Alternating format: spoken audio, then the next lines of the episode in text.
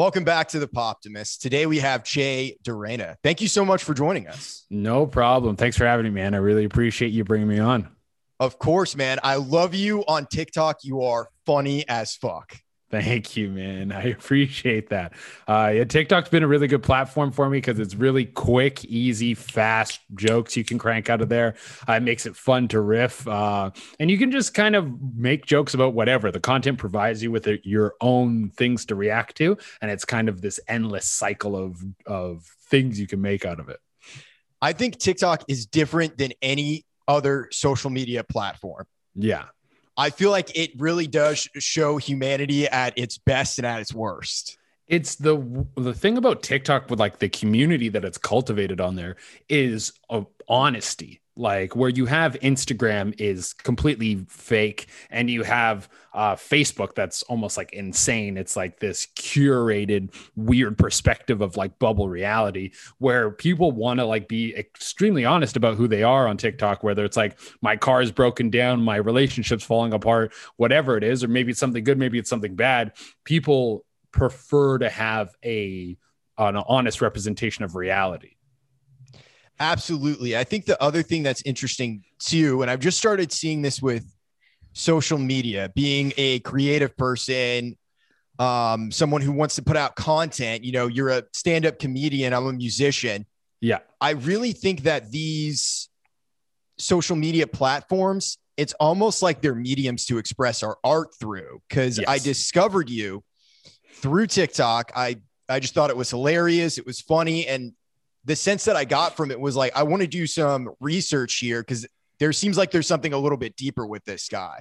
Yeah. Because your comedy versus TikTok, like your TikTok is very silly. You know what I yeah. mean? It's very absurdist, but your comedy is really thought provoking. You yeah. have themes and things that you're working on. So I've, I've been thinking about that more just with like social media.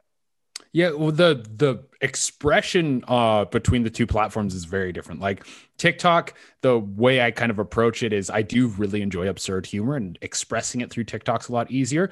But and, and because you have those visual representations that you can kind of bring in, you can do green screens, you can do this whole sort of performance through it.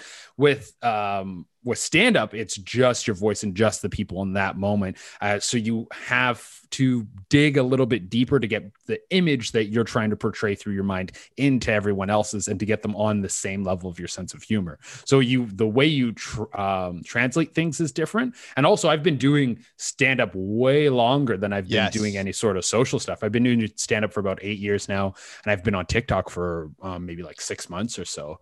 Uh, like seriously putting stuff out um and so the my skills as a comedian are much more refined sure yeah yeah it's it's two almost polar opposite ways to express yourself. Yeah absolutely. Um How, so oh, sorry, talk to no sorry. Yeah this whole zoom thing dude i'm still getting used to it. I'm so used yeah. to doing shit in person. Yeah. So i'm having to completely modify what i'm doing. But yeah. um when did you start stand up or what inspired you to start stand up so I started stand up when I think I was 21. Uh yeah, I think it was 21 20 or 21 when I started stand up.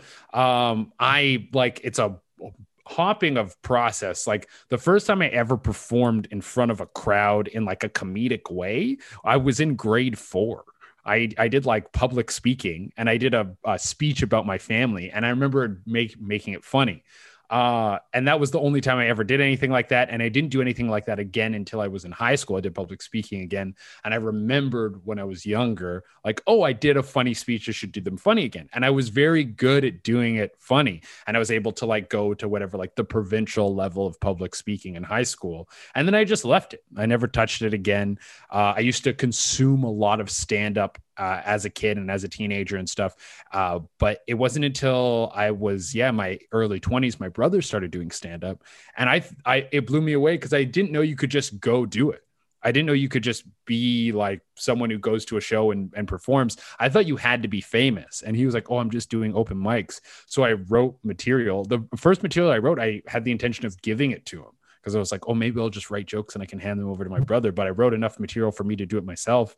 And then I just went and did it. And the first set went good enough. And I just kind of stayed at it and kept doing it.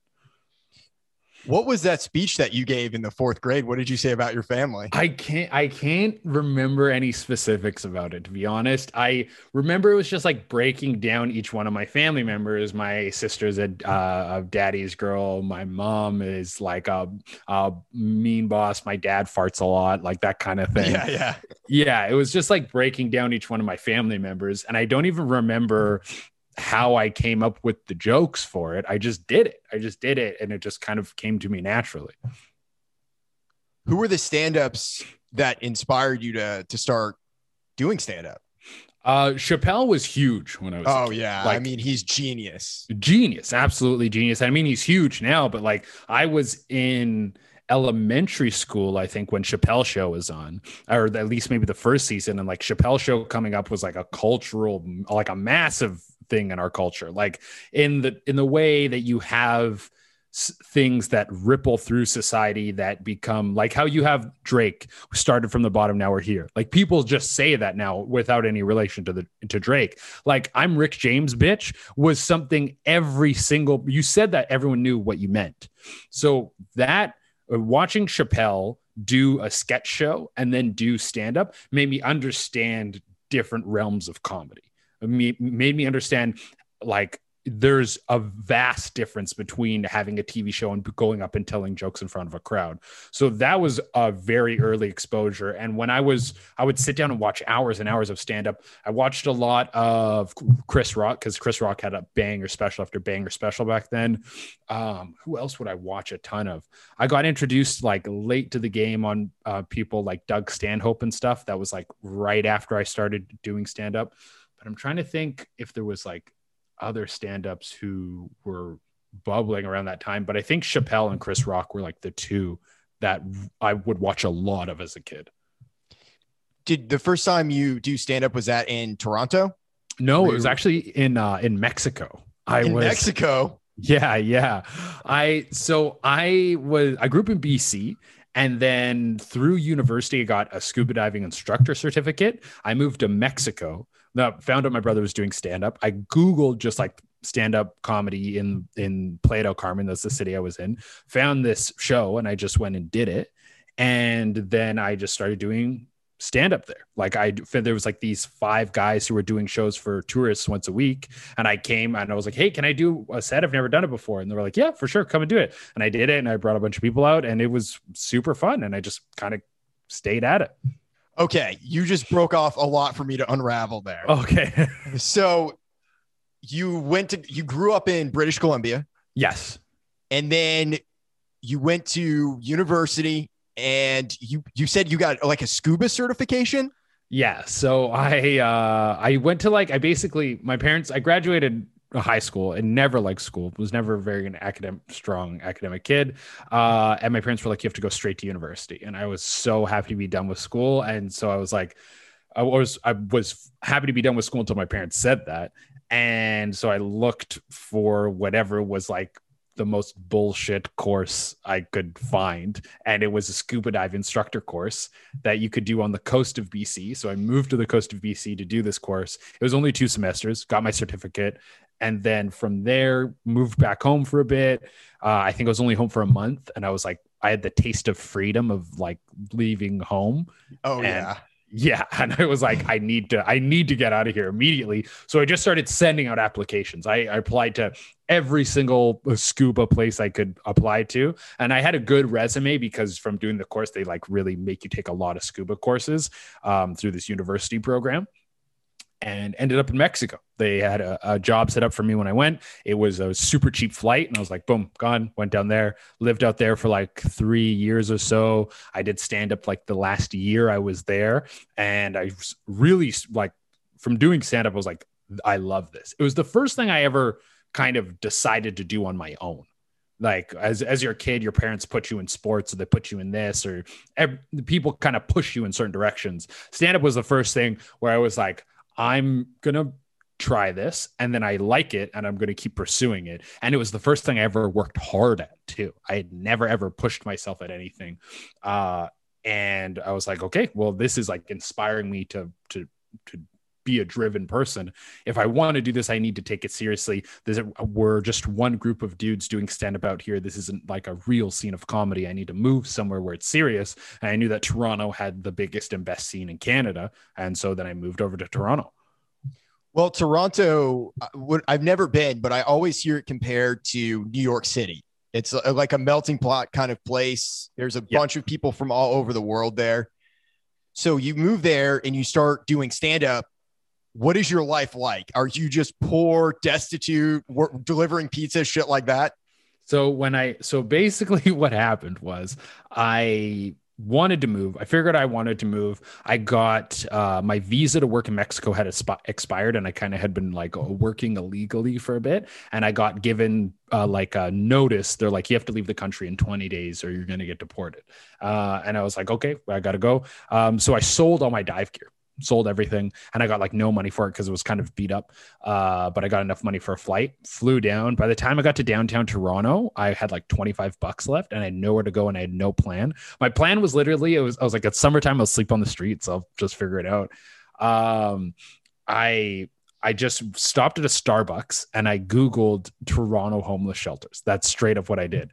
And I found a youth shelter that I went to. It was such a weird course of events because I got off the plane, I got downtown, I went to a hostel first to see if I could stay there. And then I ran into two comedians that I knew because uh, a guy who was doing stand up with in Mexico was from Toronto and he had introduced me, though, like not introduced me, but shown me. He's like, these are some of the funniest people in Toronto. And I ran into them because there was a show at the hostel. And I was like, oh, I know you guys. You're comics. I just moved here to be a comedian. It was such a weird thing. It was so weird. I leave the hostel. I go to a Starbucks. I Google Toronto homeless shelters. I find this youth shelter I go to.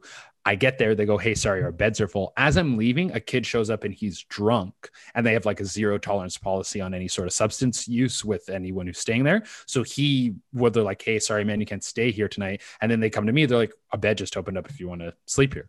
And I was like, yeah, yeah, absolutely. So then I stayed there. Uh, and honestly, man, like it, it, it, technically I was homeless. Thank God I never had to st- spend a night like actually sleeping on the streets.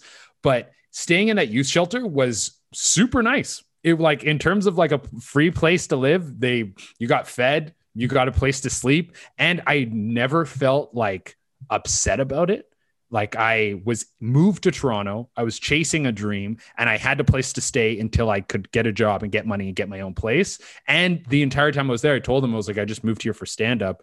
They were like, Oh yeah, yeah, uh, you can go out, you can stay like this much later after curfew and come back. And they let me do stand up while I was in the youth shelter, and I was like 22 at the time or something like that. Um, and and it was I felt so fortunate. I know it was weird. I was homeless in Toronto, but I felt so fortunate uh, that I that it was starting to come together. That I had a decision. I went to go chase this dream, and I didn't tell any of my family. Oh, sorry, I just bumped my mic. No, you're uh, good. I didn't tell any of my family what was going on. Everyone was back in BC. And I chose to specifically do this because I knew that if I had made the decision to go home to BC, I knew that Vancouver had a pretty good scene. Uh, from what I heard, it wasn't as good as Toronto's. But I knew that if I went home to stay with like my dad, I would have been lazy. I knew I would have stayed on the couch. I would have take, took my time to get a job. It would take me forever to get to Toronto. So it's like, fuck it, bite the bullet, go, go like just and you'll figure it out. And i did and i just figured it out. And i went from like being homeless in the shelter to being in like sort of like a intermediate housing thing to getting my own place that was in this rundown house with a bunch of comedians.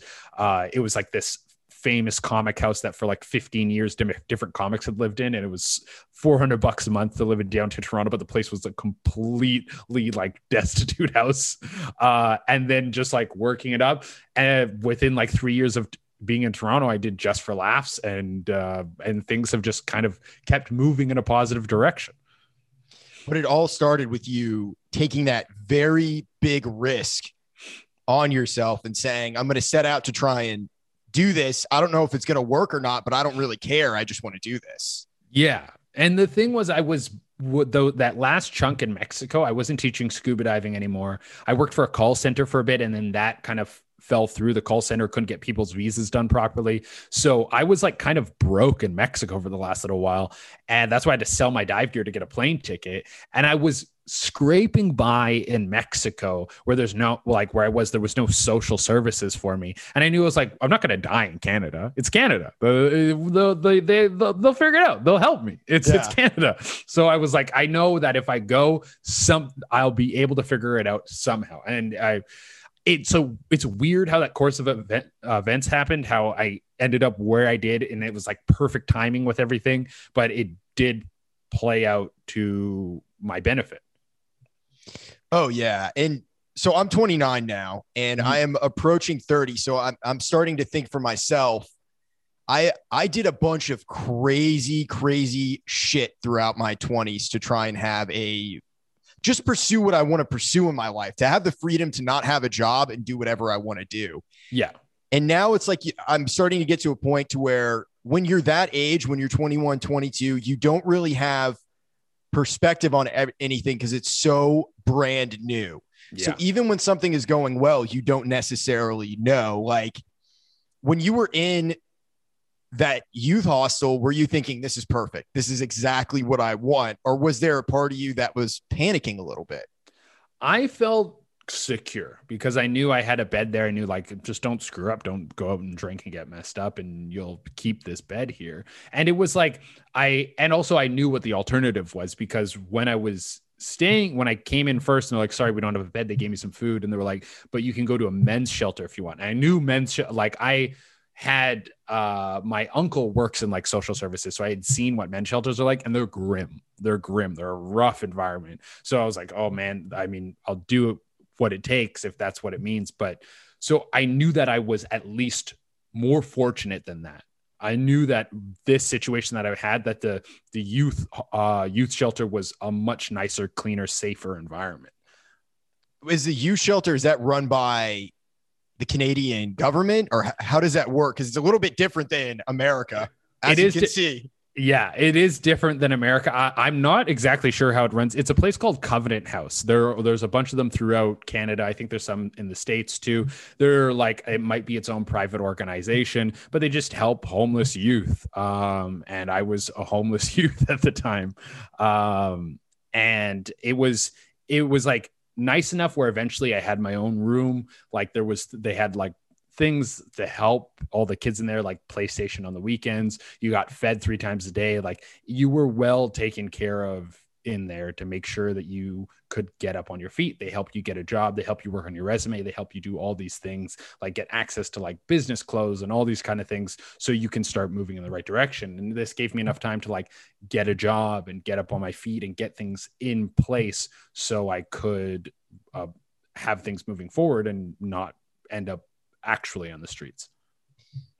So, are there any counselors that are in these situations checking in on people, making sure they're not on drugs or they're on a good path? Or I'm just oh, so yeah. curious about this. I've never heard something like this before. Yeah, the place has full of uh, social workers, uh, and there was like different tiers of social workers. You had someone who was kind of like your daily check-in person, and then you had someone who was sort of like reviewing your entire case, and uh, and everyone was trying to help you like move on to something better and eventually get out of there. And I think you could only stay there for a certain period of time. Um, but that did change depending on your situation because there was all different kinds of situations. Like I was someone who like traveled there, had nowhere to go, and just kind of fell into this place. There were some people who like their parents are abusive, or there are some people who had been on the streets for a long time. Mm-hmm. It was a mm-hmm. super eye-opening experience because you realize that like some people don't have a chance right from the get go. Oh like, yeah. Like you see, if you see someone who's homeless and older, there's a whole bunch of different perceptions that people come up with in their mind. Like they're lazy, they're whatever, they're a drug addict or blah, blah, blah, blah, blah. It's like some of these people are, are abused from the time they're 10, 12 years old and then they run away from home. That they, they come out of the womb to. Yeah. Yeah. And they have nowhere to go, nowhere to go. And that's been their life forever and it's all they know. So getting to see that, it, it was good and bad because it's hard to see people who are going through those situations, but it was also great to see the kind of support that's there to try and help them not stay in that bad situation. Well, it's interesting you you say that because really everybody starts off at a different point in life. Yeah. Just based on what whatever it is that you were born into. And I look back on my life and I see that I wasn't necessarily born into the best circumstances um, compared to other Americans, but it's also you look and you can see I was like, well, no one really abused me or beat me as a kid. It was just like basically dealing with with drug addict parents. You know what I mean? Like yeah. that whole thing. Yeah. And you just look around and you see with age, I, I learned empathy because I didn't have any empathy when I was young. I was completely vacant of it because the only thing that I knew in my experience was my my own pain that I was yeah. carrying with me in my own trauma. And I didn't know how to see outside of that. And it wasn't until I started digging into that that I could really view other people on a deeper emotional spectrum than just like, like you were saying, oh, they're a, they're a drug addict. It's like, well, yeah, that homeless guy in the corner, he might be 62 and a drug addict, but maybe he was in Vietnam, you know what I mean? And maybe his dad hit him every day when he was a kid. Yeah, you have no idea what kind of situation these people have been brought through from the beginning. That's why there's like that the when you start to break down like the left right perception of sort of uh, the political spectrum, you have sort of uh more if you're leaning more right, it's the idea that like each person is sort of responsible for themselves. And if you're leaning more left, it's like the government has a responsibility to support people. And I don't, the neither one is completely correct. There's a somewhere in the middle where things have to come together. But it, like, if you're leaning far to the right and you're like everyone has a responsibility to take care of themselves and do and do whatever it takes to not be poor not be in a bad situation it's like but if you were in their shoes and you were treated the way some of these people were treated by their parents and friends and society and and were introduced to drugs and violence and who knows what kind of abuse from their entire life, it's not just like shake it off and get a job. No, it's stuff that weighs on you your entire life. You have to unravel it in order to be able to shake it off and get a job. Get a Ex- job. Exactly. You have to acknowledge that you were in that situation. And that's where things like the social services come into place to make sure that these people don't end while they have to go through that unraveling process. There's something that can help them not be homeless and sick and, and drug addicts uh, through that process of, of becoming a healthier person. In America, we don't give a fuck about our homeless. No, no, I know that things it, get rough over there. And it, it's a, honestly a huge problem here because it's like, I don't know if you've seen anything just about LA, like uh, since COVID has happened, there's entire city blocks just for blocks and blocks and blocks. That's all tents. And you can't really fault these people. They need, they need like mental and emotional help. Like mm-hmm. Uh, my ideal world, I think when I, if I had a magic wand to resolve all this, it's like you sit these people down with a therapist for an hour a day and figure out what is going on. How can we help them? Yeah and they, there's that is like a long process to get through that yes. and part of that stress that ends up that gets people in these situations they found is like a huge part of it is a financial stress too and it's like the capitalist system that kind of pushes people under this wheel where it's like in order to get a decent job or to get into a de- decent situation, sometimes you need to get a certain level of education, which is hard to afford. And even if you can't afford it, it's going to put you in debt. And you're constantly under this financial pressure when the system, not the, it, it, some people are born into a better situation than others. Yes. And then you're starting at a disadvantage depending on where you are. The like the divide in most countries I, most places in the world it, we like to think it comes down to like race gender and a lot of these things. A lot of it is just income. It is just a financial divide that is that is we put all these other isms on over top of to distract from the fact that it's like if people have more money they're in a better situation. They don't have to do some of the things that they're doing in order just to survive 100% and i got an example for you so things were so freaking heated in America, at least last year, with the whole election, all that shit. Yes. And it seemed to cool after Joe Biden took over. But I think the true moment of unity and healing for America to taking those first steps was the whole GameStop Robinhood thing that happened. Yeah. Yeah. Because the mask dropped for one minute and it's like, oh shit, all of us are broke and all of them have the money and they're the one who who decide what the rules are. Yeah, absolutely. And it they it's always been like the the story that it's always been told it's like you just have to work hard and pull yourself up by your bootstraps and then you can make it to the top and you can be rich just like me blah blah blah whatever they're they're trying to sell you and then when people had the opportunity to do it Robinhood was like absolutely not no no no no no no they were like the rich have to win the the the, we, the game is rigged for us to keep winning over and over and over again and that was that was when the mask dropped when people were like oh no it's not fair it's not fair. Even if we play the game you told us to play, you're still going to make us lose. You can rig it. Yeah. Oh, yeah. Yeah. And that was like, it was unfortunate and frustrating, but I think people are getting savvier to this. I hope. To- oh, yeah. I saw people that were normally like arguing with each other on Facebook of opposite political spectrums. They were unified. Yeah. They were saying fuck Wall Street, fuck the bankers. Cuz that is that's the true divide. The true divide is is this rich poor divide. That's where it's like if when you look at so like if we go back to the George Floyd situation, like what happened to George Floyd horrible disgusting thing, but it was over a, a bounced check or was it or was it a fake bill uh, like a counterfeit i think like $50 bill or something bill, like that. something it, it goes back to a financial situation where it's like people are forced to do things they wouldn't normally do regardless of their their race or or gender or anything like that because of this economic situation that they're forced into. And, and if you can start to mend that we can start to balance that through whatever it is through better social services through a universal basic income. The fact that one man was able to make 90 billion dollars 90 billion dollars and not pay a, any taxes. And not pay any taxes and people are struggling to just to get food on the table to have a job just to survive during this pandemic. And there's like the vast unbalance. And that it, it no one needs that no one needs 90 billion dollars no one like you have 1 billion dollars you're set for life never need to work again, can just live in affluence beyond your wildest dreams, but there's still this like people just raking in the wealth and then nothing to balance that out to the rest of society. Well, let me play devil's advocate for a minute. Mm-hmm. So, with someone, you look at Jeff Bezos.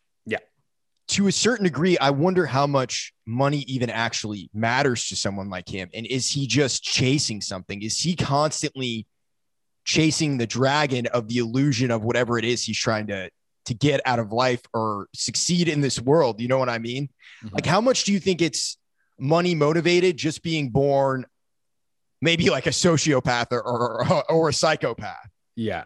I my my theory has always been that he needs like the trillion dollars become the first trillionaire because that's the only way you can fix a lazy eye because that because he's had a lazy eye this entire time. I've never noticed that before. And I'm like, how is he not fixed that, man? Or baldness. one of them costs a trillion dollars. I'm not sure which one. well, uh, he's like Lex Luthor. You know what I mean? He is very Lex Luthor vibes. I don't know what motivates him once you have that much money. I don't know if I would still be motivated to work in the same way if I never needed to work, worry about any sort of income. Um, I I don't think that the the desire for progress is wrong. I think the way we're doing it is wrong. And it's clear because it's starting to have an effect on the planet. Like this endless need of growth and this endless need to like consume and create profit, we are now pushing the planet into into like a death cycle where we need to reel things back because we're consuming too much, we're making too much garbage, we're making too much uh, CO2 that it's damaging the planet because we have endless, endless, endless consumption. So this mentality that we have isn't the right one. It we I still see that progress is positive. We're still going to keep moving forward. Hopefully that we, we don't all die in a mass extinction event, but it, hopefully that progress keeps happening. We keep moving forward but there needs to be some type of balance. I'm not against progress. I'm not against people getting money. I'm not against people being extremely successful, but it's right now it's at the expense of millions of or if not billions of people. Well, he's he's making sure that his workers can't u- unionize and they also have to like piss in bottles and, and shit like that whenever they're they're working. And if you miss a day, you they, they didn't give them any paid sick leave, I guess, during COVID. I don't know if you heard about that. Which is insane. It's insane. What's one of the wildest things is that the companies you work for never reflect on your income. Like if you work at a corner store, you make however much working as a cashier there. You make the same if you work at Walmart, but Walmart's a multi billion dollar company. How does working for a more profitable company not reflect on your own income? It should be a badge of honor to work at these companies, but it's not because they can pay people to uh, horrible wages, even though their company makes an insane amount of profit. And sorry, go ahead. I was going to ask you, how, well, how can we resolve this? Because it's it's like I think there are positives to both capitalism and socialism, and negatives to both capitalism and socialism. I think it's what what we talked about before, where there's there's some medium, something in the middle, where clearly you, you can't make ninety billion dollars not get taxed. That's that doesn't. Yeah, yeah, I agree with that. Like, if we're gonna start anywhere, it's like they these people have to pay a fair share of taxes. It it, it doesn't make sense that that that there's been an extreme shift. If you look there's i can't remember exactly what the metrics are but i like during world war ii it was something like 94% of the taxes were coming from the top 3% and now it's something like i think it's like uh only 34% it, it's shifted drastically where half or less of all the taxes coming to the country are coming from the top 3% who will hold the majority of the wealth. And that that doesn't make any sense. There needs to be something balancing this where these people can still live like gods, but you have to pay your fair share.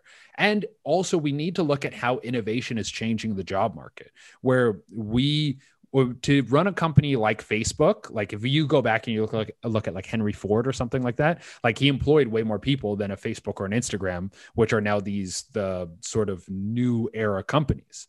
But because innovation makes it um, makes everything flow so much better. We can run these companies more efficiently and we need less people to do the jobs. So more money flows to the top. This needs to be accounted for.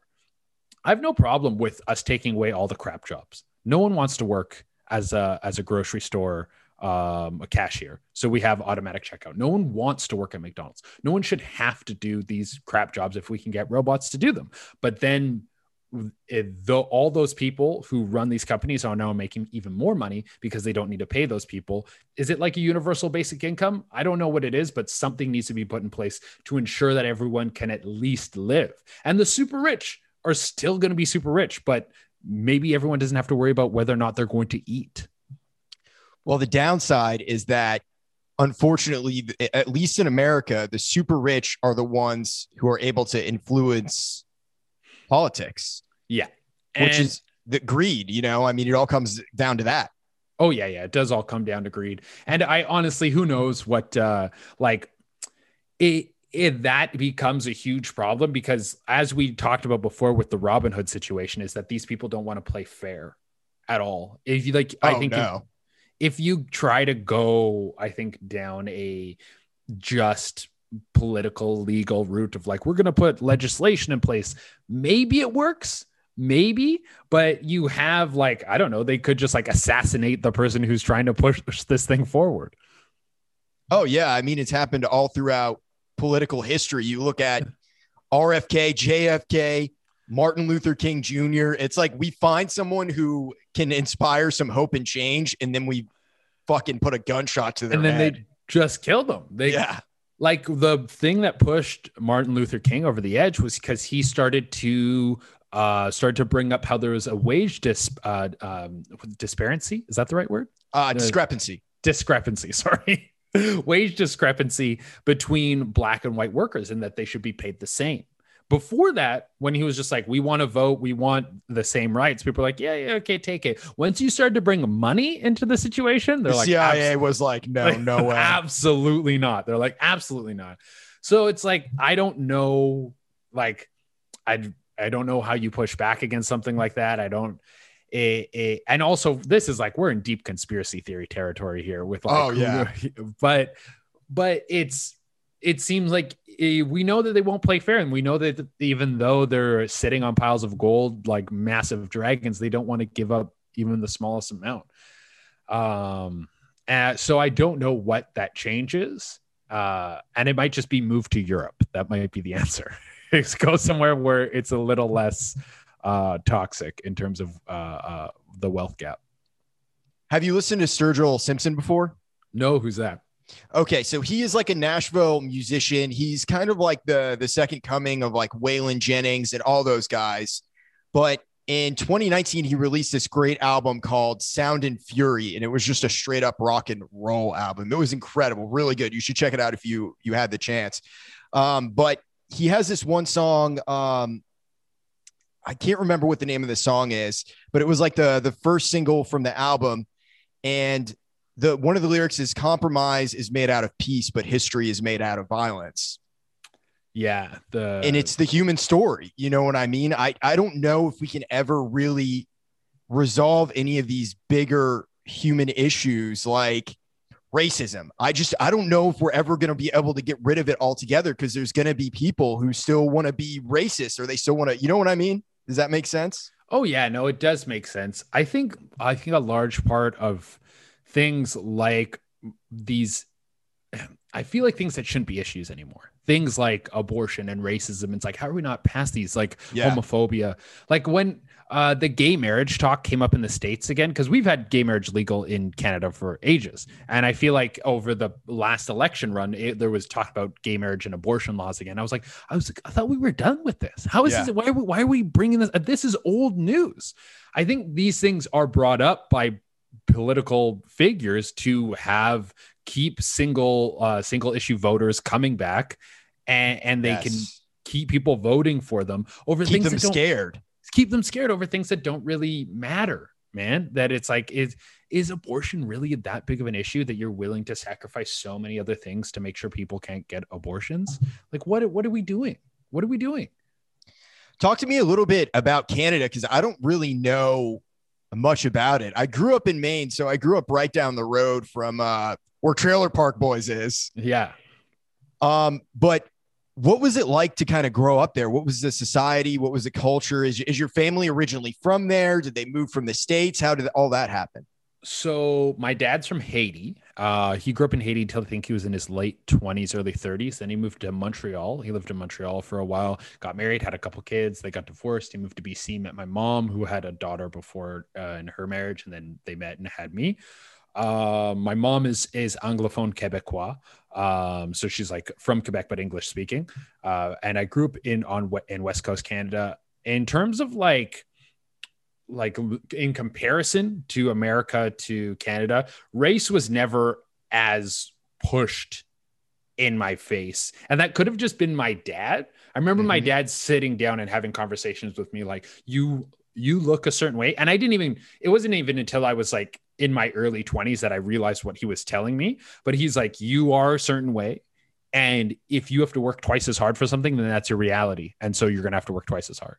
But he never said, like, you're black. So things might be harder for you. Never. And he would never say anything like that. But when I got older, I realized that's what he was talking about. But race was never something that was like constantly talked about and constantly brought up in our home. And also, I don't feel like it was something that was brought up a lot in my life. BC isn't a place that is has that has a large black community, but it is very multicultural. I remember my friend group like one of my buddies was from Afghanistan, another buddy was from uh, Korea, another buddy was a white Canadian dude. Like it, my friend group would hit the spectrum of kids from all over the world.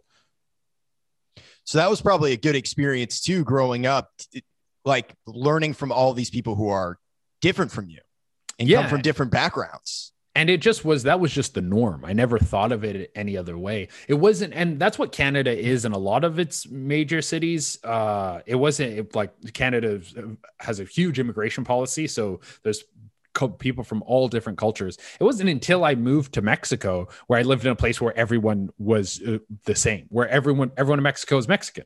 And yeah. that was that was that was different for me. I'm like, oh, there isn't just people from all different backgrounds here. I'd never really experienced that before. Like, I don't know what it would be like to be in the states and grow up in a white town where everyone's white, or where or in a black town where everyone's black. Uh, where I lived, and there's people from all different races on my just on my street alone. Interesting. Yeah, that, that definitely provides you with a different outlook. And also, I think anybody who grows up in a situation like that, they also learn empathy too. I think so. And I think it's just like a normalization and an understanding. And I don't think you pick up if you hear some stereotypes or some negativity about certain people, you don't listen to it. You, uh, you have better memories of certain groups of people. I, I I I can't say what's different about it because it's all I know. Sure. Yeah, that's fair. I mean, you describe that pretty eloquently the difference between America and Canada. So, um, because yeah, I mean, in America, I was born down in Florida, so I grew up in South Florida with a lot of different kind of people, and then I moved up to Maine, mm-hmm. which is all white people.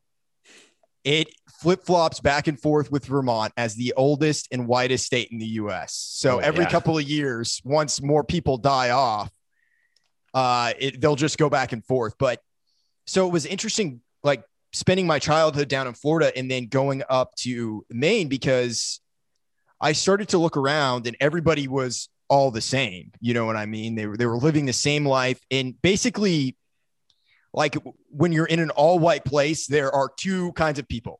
There are the white trash and then like the super in my hometown, the super rich white liberal people that their parents teach at colleges, the, the, the fancy New England stereotype. Yeah. You know what I mean? So it was interesting going and seeing that because my hometown was not diverse at all, like at all. Maine is not like a very fun place to be just because there's not a lot going on. I'm grateful to have grown up there because it gave me it was like a great existence growing up in this this beautiful place is a beautiful place but i just knew i wanted to do more yeah. There's like that small town mindset where why do you want to do that? Why do you think you can do that? It's just like i just want to leave. I don't know what i want to do. I just but don't want to be not, here. Yeah it's not hang out here. I yeah. yeah. no i definitely i grew up in the suburbs and it's the suburbs is like my least favorite type of community. Oh it's yeah. Like this weird, like if you're in the country, at least like people know each other and there's like this sense of community and everyone knows their neighbors and all this kind of stuff. If you're in the city, there's like a sense of anonymity, but you can do so much. There's like you're not that connected with your neighbors, but you can go wherever you want and there's subcultures for everything you could possibly imagine to do. The suburbs has like none of that. The suburbs, everything is short buildings, everything's gray roads. People get jazzed off of cutting their grass and buying a barbecue. People whisper about their neighbors and talk shit about each other. It's like this I don't know, it's just it's it's like high school never died and it's just as toxic and and no one it feels like no one aspires to be anything more than having a regular job and paying off their mortgage and for some people that's great i'm not knocking that lifestyle yeah, just, no i know what you mean it just was it seemed frustrating to me. And i just specifically didn't like the way the community was set up. And it might have just been uh, my mom who was like very she had animosity to some towards some of our neighbors and very openly. Yeah yeah. So maybe just my perception of, of, the suburbs was like people are mean to each other. But uh but i just don't like that community, that type of that type of community, but it does inspire inspire you to go and chase something more. To get like, out. Yeah, they're like there has to be something more than this and just getting a job and meeting a girl and getting a home and then living your life, I guess. Like Are you a David Lynch fan at all? Um he's director? a director. He did Twin Peaks, he did Blue Velvet. I know of David Lynch, but I I haven't watched Twin Peaks or anything like that. He did a, some movies recently, didn't he? Did he do uh, Mindhunter, or was that David Leitch? Uh that's David uh David Fincher. David Fincher. Okay, Mindhunter is a great show too. I do like Mindhunter, but uh David Lynch, he um he really captures like the dark side of the suburbs well. Like if, if you ever get a chance to watch Twin Peaks, I mean, it was groundbreaking when it came out because mm-hmm. there was never really like a dark, weird narrative like that on television before. Yeah. But he really summarized, I think, what it's like the the the strangeness to grow up in this community that tries to appear to be perfect. Yeah, yeah. No, that is that is a very good example of it. Uh it's it that's exactly what it is. It's people put a lot of people putting a face on. Um and it, as a kid, it's just incredibly boring so boring. It's like the your highlight is like you go to Subway and everyone like most kids like sit on a playground and get high. And yeah. Like, that's it. You're like, man, come on. And you watch TV and these fantastic things are happening. Cause like we're, I'm 28, you're 29. You grow up like, I got inundated with television my entire life. Oh, yeah. What people are doing and these famous people in like a world so exciting is out there. And you go outside and it's just Costco. And you're like, oh, you're like, that can't be the highlight of life. No, no, it, it's, uh, a safe existence. You know what it I mean? Like, and I think that's what I was really super crazy in my my fucking twenties. I lived in like five states in five years. Mm-hmm. And I think I, w- looking back on it now, I was trying so hard just to get the taste out of my mouth of sameness, of safety. Yeah. I want danger to a certain degree, not stupid danger, but I want a little excitement. You know, like we've had some bad weather here recently, and I kind of enjoy it. Yeah. Because it yeah. feels like I'm a little bit on the edge. I'm like, I'm going to go out right now. I'm going to go drive around and see what's going on. Yeah. And it's, it's very stupid and very unsafe to a certain degree, but I, I don't know what it is. Probably childhood trauma in me where I'm like, I'm seeking this out. Yeah, it's. I think it's just it's more exciting than the I don't know going having a nine to five and you go to work and you kind of do your job and you don't feel very fulfilled and you can't really talk to the people you work with and socialize because you got to get this work done that you don't want to do and then you go home and you kind of hope for a raise and you pay off a mortgage and it it it just the whole process seems just uneventful. And it's all building up to getting like a little bit of time off so you can enjoy yourself for a small fraction of the year. And then you go right back to it. And i'm happy to see that things are innovating and changing to another way. Like the like what we were talking about before the talks of a universal basic income. Like my perception of uh, a utopia has always been we have robots like all these how robots we got self-driving cars coming on the horizon like like taxi drivers ubers truck drivers all those jobs are going to be gone and they should that's a brutal industry to work in. It's hard on your body, it's hard on your mind. You're driving for several hours a day. Take those jobs away and give those people a money just to live, just a universal basic income that comes and pays people do everything that no one wants to do.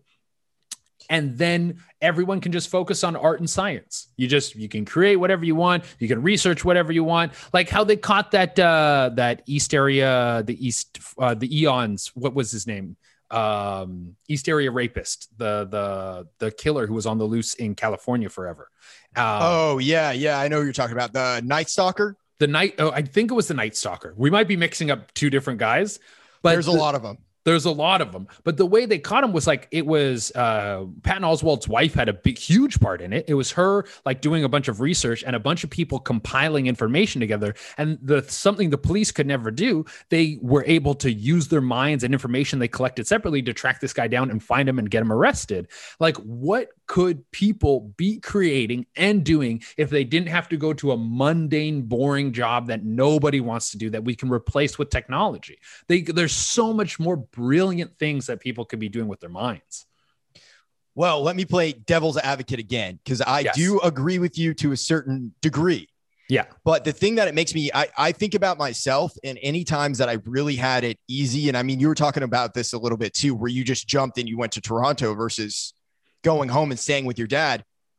What happens with people when they are just getting all their basic needs met? Or can will the average human being go out and strive to do more?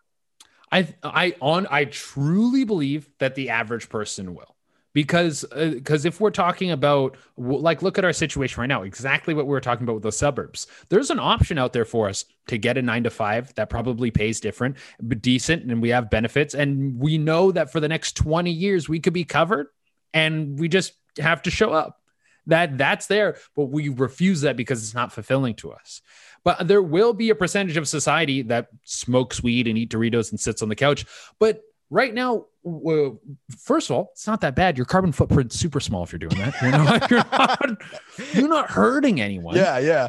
and how uh, how many of those people who are like that are just doing a mundane job that's not really giving back to society in a big way now they're just going to be chilling and it, there's nothing wrong with people chilling like i don't think a universal basic income should be the point where you can live lavishly but yeah. it's like if you want to move outside of a city into like a small area where there's not that much going on and you can kind of scrape by and just make this and never have to work if you want to do that the options there for you. But if you want to move to a city, you want to hustle, you want to do things, you're going to need to find other forms of income. But I think it is human nature to want to get more. But once we remove like financial stress from people, immediately things like hospital visits drop down, mental health gets better. All these things start to improve because you don't have to worry about if you're going to die.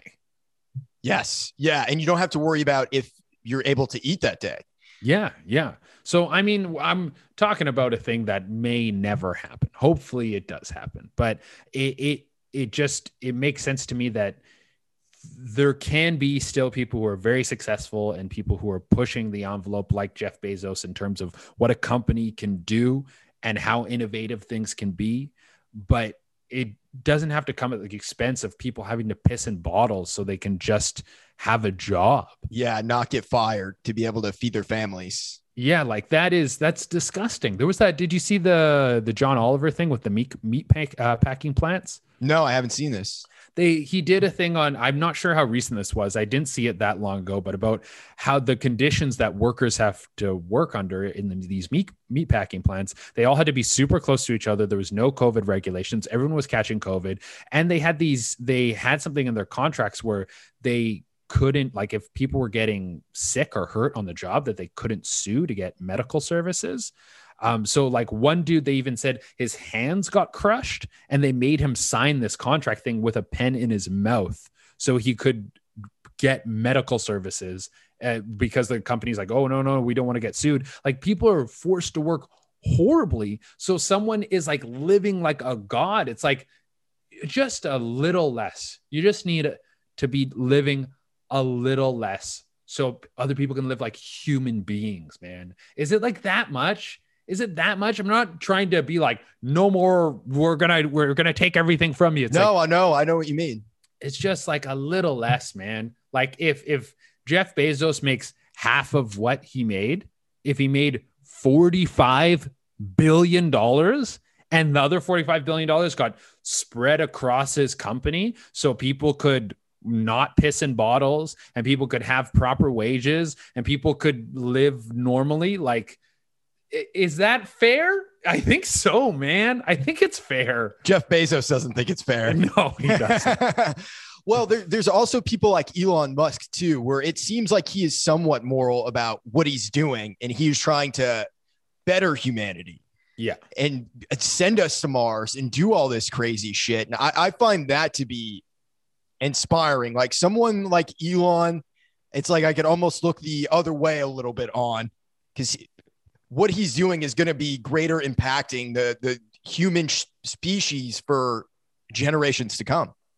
Well, and hopefully that's a more of a trend that we see of of people with uh, Bill Gates is another perfect example of Bill Gates is like trying to end uh, people not having clean drinking water where it's like he everyone should be able to have clean drinking water. Everyone should have food to eat. He's trying to be like the front runner in stopping the carbon footprint and changing like the meat industry so it doesn't have such an impact on the environment. Like the there are there there is there is hope. And like the i'm very much an optimist. I mean your podcast called the poptimist so i would yeah, assume yeah. you're an optimist as well. Yeah. Um and the, when i look things are getting better. Even when we look at like the Black Lives Matter protests, there's horrible relations between black people and the police in America and throughout absolutely. Like Canada, we're not even close as bad. There's definitely issues there. And then, and we, if we're gonna keep looking at different things, like I'll, I'll I'm getting all over the place now. But no, like, no, it's fine. But you look at the Black Lives Matter protests. You you have so many people that came out to support so many people who were showing that the the relationships between uh, races has changed because if you even go back and you watch the march on selma you when the march on selma is happening you have lineups of racist people laughing and cheering as people are getting getting attacked by the police and sprayed with hoses. Yeah. That's and the that is a horrible sight but seeing that there is actually progress that things are actually getting better that there is actually support and that our communities and and, and relationships are improving. They're not perfect and we cannot say that they are perfect but that uh, there is still hope that things will move in this positive direction and hopefully we get to a place where financially people can have a livable wage eh, no matter where they work.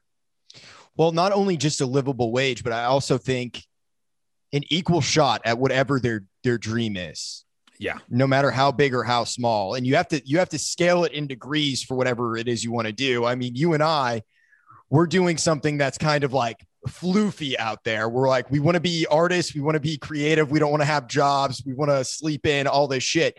Yeah. But if someone wants to, I don't know, own their own business, just start a restaurant or whatever, it's like they shouldn't be held back to the point with bankers, with any of that shit that it's going to limit them. Cause I mean, like we were kind of talking about, money being the main problem.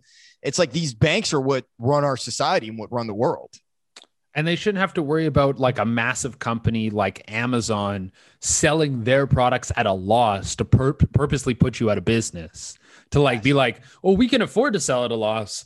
And so we will until everyone goes out of business and then we can raise our prices. Like that's like, it's the, it's, that's not fair. Like it's, I'm, you had Jeff Bezos had a $200,000 loan from his father to start yes. uh, amazon. The guy who owns uh, like dior i can't remember what his name is. It's lmvc or something. It's this french dude and his family owns like dior and sephora and louis vuitton and all these different fashion and like makeup and jewelry brands. He had a 20 million dollar loan from his dad to buy dior in the 80s like there's a clear advantage that these people have and they're going to keep leveraging this advantage because there's nothing stopping them. And if you are a small business owner and you're like i want to start start a, a clothing line. You shouldn't have to worry about these people putting their boot on your neck and crushing you unless you uh, abide by their rules or just die in the process. The evil empire. Yeah, we shouldn't have to worry about the evil empire. There needs to be some sort of balance, or else you're just going to have civil unrest and everyone's going to lose it, and then we will have bloodshed in the streets. we were very, very fucking close to it. Yeah. Did you see The Mandalorian? Oh yeah, yeah, I love the Mandalorian. Okay, so you, I'm guessing you saw the the Bill Burr episodes. Uh, I was a big fan of his second episode yeah. that he did in the second season, just because when they were kind of going through to this Empire base, he's like Empire Resistance. It doesn't matter to these people; it's all the same. It's someone who's on top of them, telling them what to do and how exactly. to live. Exactly and that's what the situation is. When we go back to where we, everything we're talking about before it all this it's all comes back down to an economic divide. That's what this is. It's people oh some people are above it and some people are below it. And the people who are above it want to keep people below it because it keeps control. And if you can keep the people below it against each other and fighting amongst each other then it's a lot easier to keep them below the line. Oh yeah so I guess what I've taken from this conversation today is hate Jeff Bezos, but still love the Amazon one click. I'm not I'm not against innovation. I'm not against what like obviously these were all of us use these services. They've made our lives easier and more convenient. For sure. It's nothing against the the changing of markets. It's that there's all of this is coming at the expense of of other people being able to just live. And so other people can have uh, levels of wealth that they could never do anything with in their wildest dreams or they're buying things that like i'm to buy like a, a, a super yacht that's bigger than an apartment building and i'll use it four times. And it's like it, it, it's not like and other someone else can't even afford a home a home. And then when we're looking at the grand scheme of things this uh, chasing of of lifestyle is just killing our planet. There's a these these super rich these super tankers this massive consumption. It, it, it, if we keep living like this we might end up with uh, all of us dead uh, running around with mad max sawed-off shotguns in the desert. You know i i honestly think that might be my fantasy a little bit though. I don't want it to happen, but if it does happen, I'm not going to be mad. Yeah, no, it's like, hey man, you, at least it's we're we're all on an equal playing field now. Yes, exactly, yeah. exactly. Yeah. So, t- uh, tell me a little bit about uh, your stand-up comedy album. You said you released it last year. Yeah, so I had a, an album come out last year, October. I was super lucky. I just recorded it right before COVID kicked off. It was like February. I recorded it. Oh fuck got, yeah! It was just right on time. Uh, and then got everything together. It's called Tales from My Butthole. Um, and it's kind of been a good collage of like my first few years of stand up and everything I've been able to put together.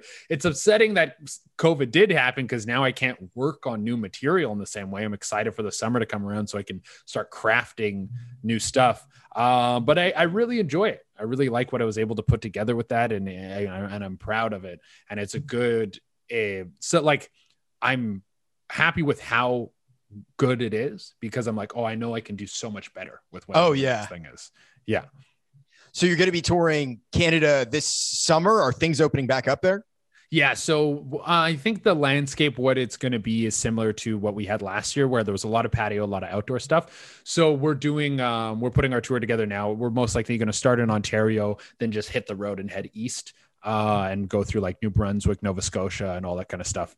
Um, we don't have all our dates and everything set yet, but probably going to be taken off mid May, mid May, and then go for as long as we can. I tour with a couple other comedians, uh, Jacob Balshin and Andrew Packer. And we do the J&T comedy tour. We've done it. Uh, we did a whole West Coast tour in 2018 and uh, an East Coast tour in uh, 2019. And now we're just back at it again.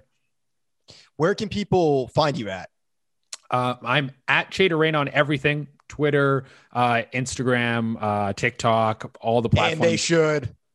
No, and they should fucking follow me or follow me, you fucking idiots. That's there we go. Yeah. Uh, but uh, yeah, that's what I'm at on all platforms. I'm gonna have a. Uh, I'm I'm streaming on Twitch right now. Uh, my uh, Twitch channel is Little Dinky News. Uh, there's no news. We just play video games and talk shit. It's uh, me and uh, another comic, Cameron Phoenix.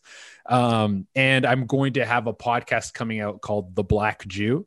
Uh, with uh, it's my me and one of the guys I tour with, Jacob Balshin. He's Jewish, I'm black, so we called it the Black Jew.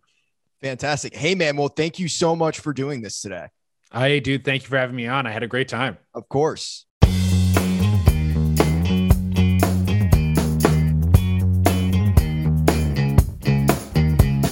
This podcast is produced to you by Taylor Miller.